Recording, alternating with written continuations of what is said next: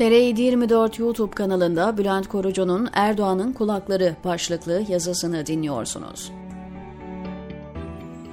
En keskin zıtlıkları bir arada yaşamak, en muktedir olduğunu düşündüğü anda zayıflığın dibine vurmak ve desteksiz ayakta kalamamak. Sarayı var ama kimseye gösteremiyor, havasını atamıyor. Yabancı konuklar hayranlığını gizleyemiyormuş. Öyle haberler yayarak açlığını gideriyor. Halka sadece cami, kütüphane, konferans salonu gibi bölümleri açabiliyor. Bir de altın varaklı Özbek çadırı var. Sadece bir kişiyle ve sadece iftarda kullanılıyor. Aslında sonradan görme psikolojisi tam aksini gerektiriyor. Biraz daha dişini sıksın. Sandığı tamamen içi boş bir prosedüre dönüştürdükten sonra bazı şeyleri yapabilecek. Alttan ısıtmalı hurma ağaçları, giderlerine bakılarak ülkenin en moderni olduğu tahmin edilen hastanesi, gündelik hayatını geçirdiği alanlar merak uyandırıyor. Hiç olmazsa Beyaz Saray ya da krallık ikametleri gibi ücret ödenerek gezilebilse. Hem akbil sistemi kurulur, bir devlete iki bana yapılırdı. Siyasi kariyerini İmam Hatip Lisesi'nden itibaren büyük bir hazla yaptığı münazaralara ve demagoji yeteneğine borçlu fakat artık o da yok. Rakipleriyle aynı kantara çıkmayalı, karşılıklı tartışmayalı yıllar oldu. Bay Kemal'in Hodri meydanlarına cevap veremiyor. Daha kötüsü prompter olmadan konuşamıyor bile. Doğaçlama konuştuğunda devirdiği çamları toparlayabilmek adına Fahrettin'in atmadığı takla kalmıyor. Ağaya ayarlanan sahte güreşler de tatmin etmiyor.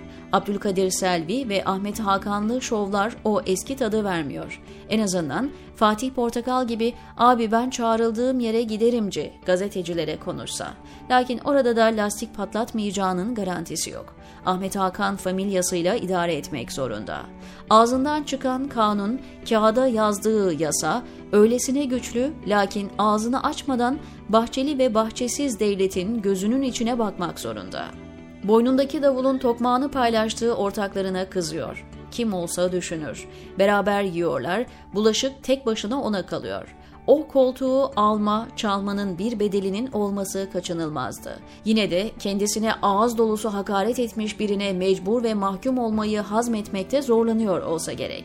Abdülhamit gibi görünse ve çelişki sanılsa da idolü Atatürk. Rövanş olarak algılanan davranışların pek çoğu özenti ve onu aştığını herkese göstermeye çabası. Anıtkabir'e adam toplayıp kendisine tezahürat yaptırması da o eziklikten. Eskiden ayyaş mayyaş deyip biraz içindeki gazı boşaltıyor hem de tabanına gaz veriyordu. En güçlü zamanında onu dahi yapamıyor hatta eski dönem söylemlerini tekrarlayan kurmaylarını cezalandırmak zorunda kalıyor. Biz bunları bağırarak iktidar olmadık mı diye soranlara verilecek cevap bulamıyor. En zayıf noktası donanımsızlığı. Yakın tanıyanlar ortalama bir ortaokul talebesi kadar bile kitap okumadığını, kulaktan dolma cümlelerle ve prompterla zihinsel aktivitesini sürdürdüğünü anlatıyor. Bu tiplerin en kötü özelliği bilmediğini bilmemesi, hatta bildiğini sanması. İktidardaki gücü arttıkça ekip çalışmasından da uzaklaştı. Büyükşehir Belediye Başkanı iken ve 2011'den önceki hükümetlerde kendini aşarak uzmanlarla çalışmayı başarmıştı. Fakat yükseldikçe onları ağırlık görüp yolunu ayırdı. Geldiği noktada bir şahsı var, bir de dişi deveyi erkek gösterebileceğine ikna eden çakma göbelsi. 2017 referandumuyla Nirvana'ya ulaşıp yetkileri tek elde topladığında çöküş hızlandı.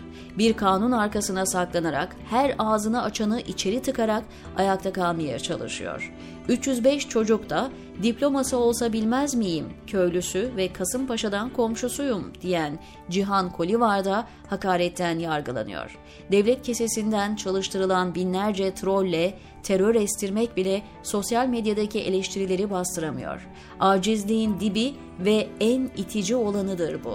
Ne kadar çekiştirirse çekiştirsin, tacı Midas'ın kulaklarını örtmeye yetmiyor. Berber sussa kuyu konuşuyor. Onu kapatsalar sazlıklar, keçiler, herkes aynı şeyi fısıldıyor. Sen bir acizsin. Belki bu seçimi de alacak. Alacak diyorum çünkü kazanma şansı yok. Alacak ya da çalacak. Hangisi daha kötü derseniz ikisi birbirinden beter. İktidarı satın almak için hazineyi boşaltacak ve ülkeyi büyük bir ekonomik felakete sürükleyecek.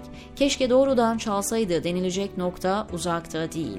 Ama elbette çaldığını kamufle etmek için de yine herkese mavi boncuk dağıtması gerekiyor. Çaldığının sırıtmaması, şunları şunları yaptığı ve oyları tekrar yükseldi demek, dedirtmek için başka çaresi yok.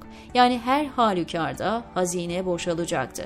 Sandıktan galip çıkarsa bitti sandığı maratonun daha başlangıç çizgisinde durduğu görülecek. Onun için ve ülke için asıl dram o anda başlayacak diyor Bülent Korucu TR724'deki köşesinde.